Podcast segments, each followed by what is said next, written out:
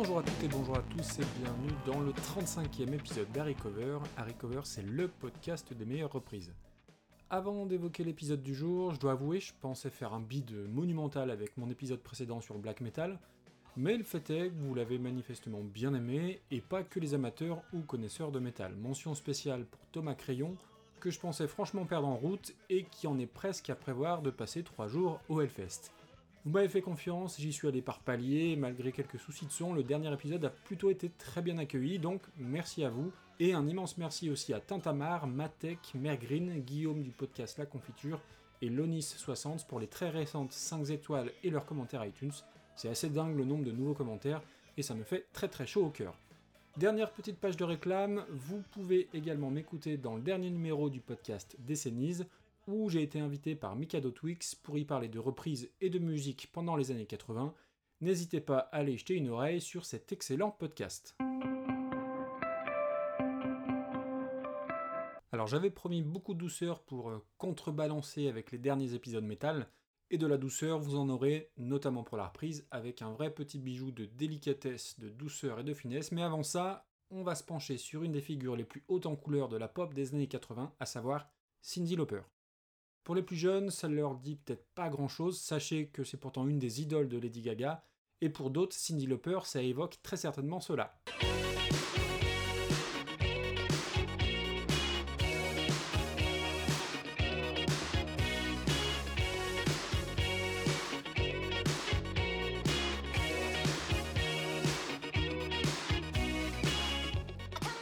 Pour la petite histoire, ce Girl Just Wanna Have Fun, c'est typiquement le genre de tube qui a eu deux vies très différentes. Une première lors de sa sortie en 83, et une seconde avec un, presque un second souffle en 94 avec la sortie du best-of de Cindy Lauper, qu'à peu près toutes les nanas de ma génération ont acheté et écouté à l'époque, mais la chanson date initialement de son tout premier album She's So Unusual en 1983.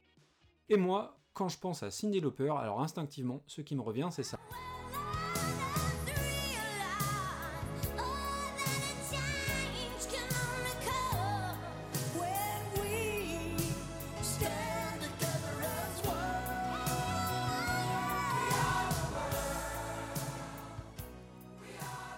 C'est donc le fameux We Are the World chanté par le collectif USA for Africa, et où Cindy Lauper y est très reconnaissable hein, compte tenu de la touche complètement folle qu'elle va apporter à la chanson. Alors on vient de fêter d'ailleurs il y a quelques jours les 35 ans de cette chanson caritative, qui était écrite à quatre mains par Lionel Richie et Michael Jackson, alors qui a sans doute bien bien des défauts, mais que je parviens pas à détester. Alors, petite parenthèse, au passage, hein, cette chanson We Are the World, c'est une vraie Madeleine de Proust pour moi, au même titre d'ailleurs que toutes les chansons caritatives chantées un peu en groupe, dans le sens où mes parents achetaient à l'époque à chaque fois ce genre de disque, que ce soit le disque au profit de l'Éthiopie en 85, qui faisait écho d'ailleurs à We Are the World, ou pour le 45 tours Pour toi Arménie, sorti en 89 suite au, gros tremblement de terre subi en décembre 88, et qui sont deux chansons dont je me souviens parfaitement, sans pourtant les avoir réécoutées depuis. Alors, on avait un, petit jeu avec mes frères et mes parents sur, sur ce genre de disque, c'était de passer la chanson et essayer de reconnaître le plus vite chaque chanteur ou artiste. À ce petit jeu-là, c'était quand même nettement plus simple quand c'était Aznavour, Drucker ou Renault que quand c'était là Al Jarreau, James Ingram ou Steve Perry. Fin de la parenthèse. Alors évidemment, je ne réduis pas Cindy Lauper à cette prestation sur We Are the World. Cindy Lauper, c'est une figure de la pop des années 80, mais c'est tout aussi réducteur d'ailleurs de la résumer aux années 80 car même si c'est passé un peu inaperçu chez nous, elle s'est démarquée assez récemment puisqu'en 2013, elle a gagné un Tony Award pour la meilleure composition pour une comédie musicale, à savoir Kinky Boots, ainsi qu'un Grammy Award en 2014 pour le meilleur album de théâtre musical. Alors pour revenir aux années 80, elle n'avait pas fait que ça, hein. elle a bien plus de choses à mettre à son crédit, quelques petits rôles au cinéma, elle a participé à la bande originale des Goonies, elle a surtout beaucoup beaucoup œuvré dans le caritatif, elle a beaucoup défendu la cause LGBT aux États-Unis, et elle est d'ailleurs devenue un peu une sorte d'icône, avec notamment sa chanson True Colors, que vous entendez en fond sonore, qui est devenue une sorte d'hymne LGBT. Cindy Lauper a toujours eu un goût pour l'extravagance, que ce soit en termes de fringues ou de couleur de cheveux, ce qui lui valut très tôt d'être mise de côté. Elle a été harcelée étant adolescente, elle s'est faite virer ensuite du pensionnat qu'elle fréquentait depuis le divorce de ses parents, à la maison c'était pas franchement mieux, son beau-père est violent, ce qui l'amène à s'enfuir très tôt du foyer familial et de partir voyager, notamment au Canada où elle passera deux semaines dans les bois seule avec son chien. Ensuite, dans les années 70, elle va enchaîner des petits boulots et pas mal de concerts éphémères sur New York, jusqu'à s'en abîmer les cordes vocales en 1977, ce qui l'empêchera de chanter pendant deux longues années. Elle intègre un groupe comme chanteuse, un groupe qui s'appelait Blue Angel, avec un album au compteur, mais qui est un échec total et qui entraîne la dissolution du groupe. Cindy Lauper retourne chanter seule dans les bars new-yorkais, et ses superbes prestations, avec notamment 4 octaves dans sa besace, vont attirer l'attention d'un producteur qui l'engage et qui lui propose un contrat. Trois ans de travail, de composition et d'écriture pour sortir son premier album solo, She's So Unusual, en 1983, qui sera un carton planétaire avec 22 millions de ventes au total, et même si le disque se fait un peu désinguer par la presse spécialisée de l'époque, elle parvient à placer 4 chansons de l'album dans le top 10 du Billboard. Elle est d'ailleurs la première artiste féminine à réussir cette performance. Ces quatre fameux singles placés dans le top 10 sont All Through the Night, She Bop, Girls Just Wanna Have Fun, dont j'ai parlé tout à l'heure, et enfin j'y arrive, la chanson qui nous intéresse aujourd'hui, Time After Time.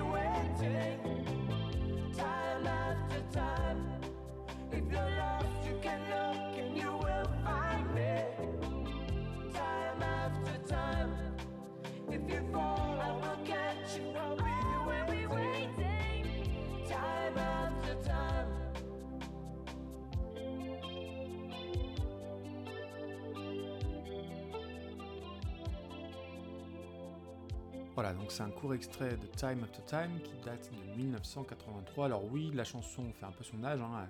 il y a un son, une production euh, clairement de l'époque. Et même si encore une fois, c'est pas forcément mon genre de, prédilection, il faut savoir reconnaître l'efficacité de la chanson, et ça en fait un vrai standard pop au sens, euh, au sens noble du terme.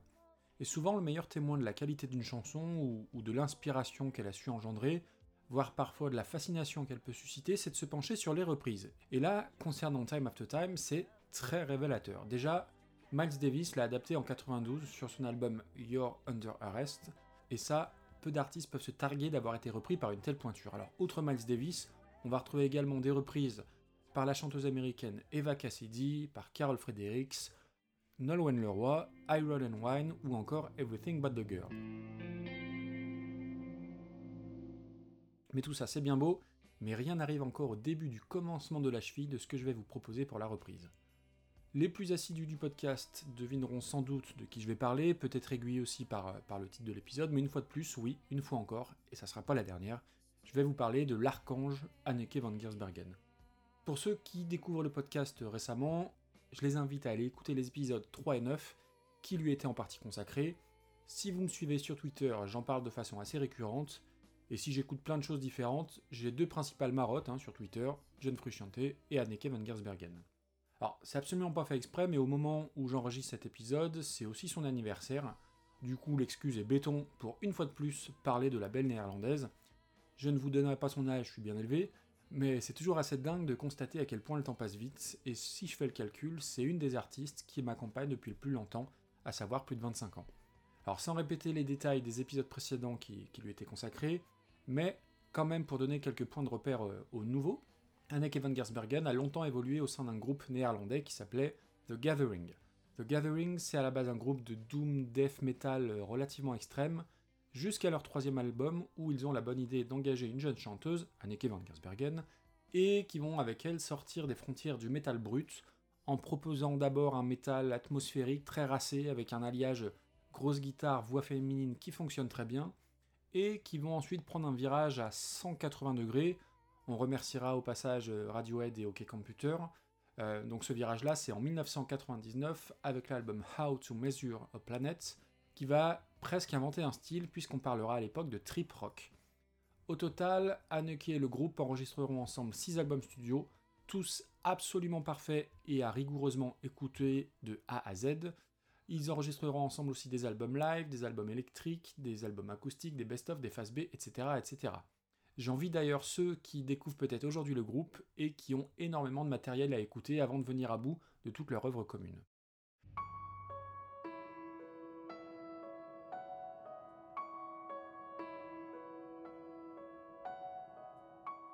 Puis en 2007, arrive le drame, Anneke quitte le groupe, un groupe qui est alors au sommet de leur gloire, alors toute proportion gardée, hein, même si euh, je reste persuadé que s'ils avaient été anglais et s'ils n'avaient pas eu ce background très métal, ils auraient eu bien plus de visibilité et bien plus de succès.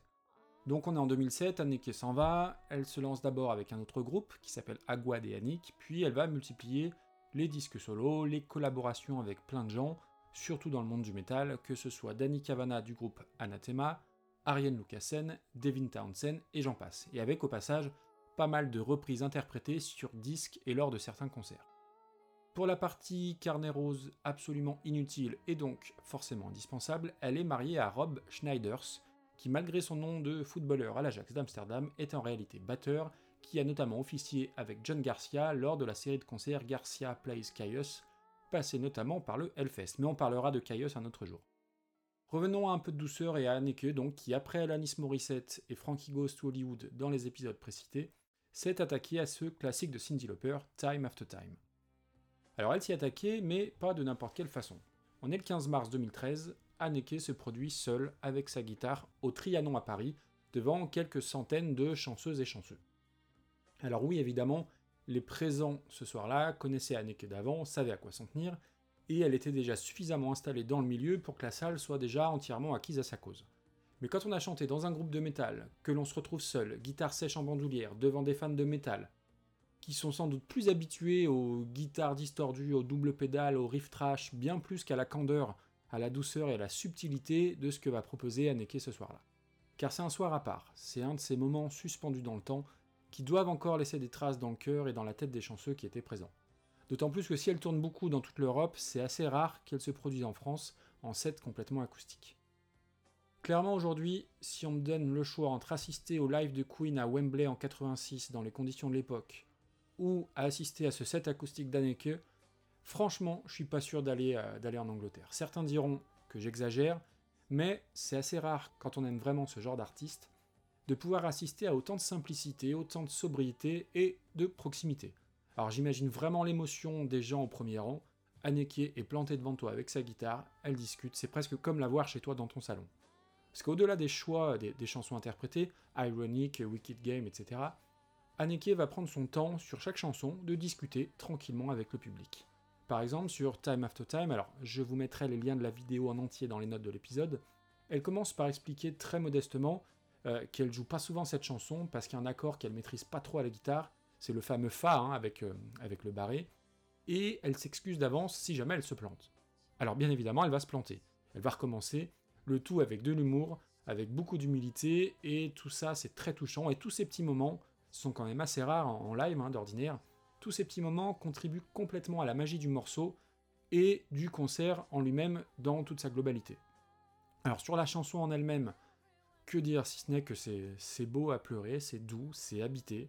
C'est musicalement très simple, hein, il y a simplement une guitare sèche, mais c'est vocalement assez extraordinaire. Alors notamment le petit passage avec la montée sur le deuxième refrain, ce passage-là est absolument dingue. Alors j'en dis pas plus pour, pas trop vous gâcher le plaisir de la découverte.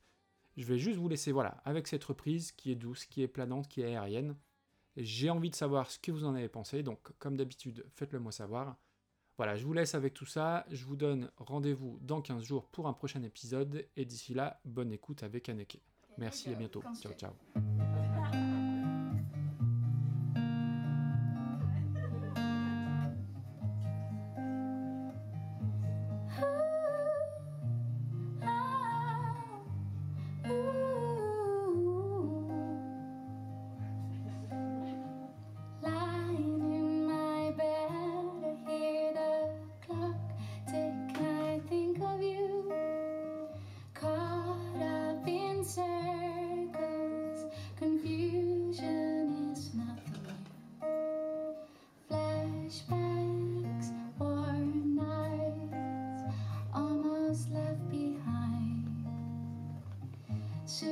Pieces of memory.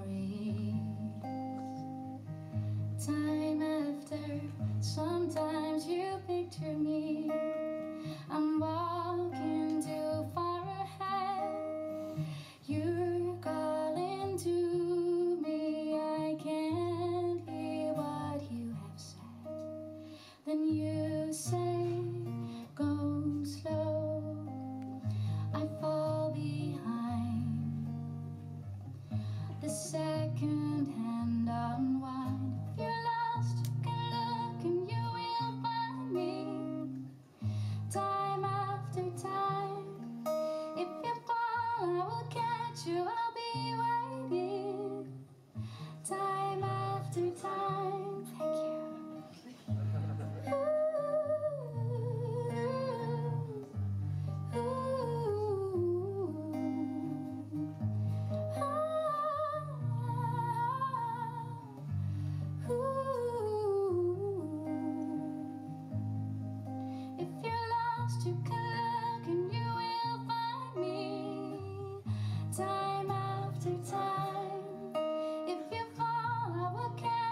I'll be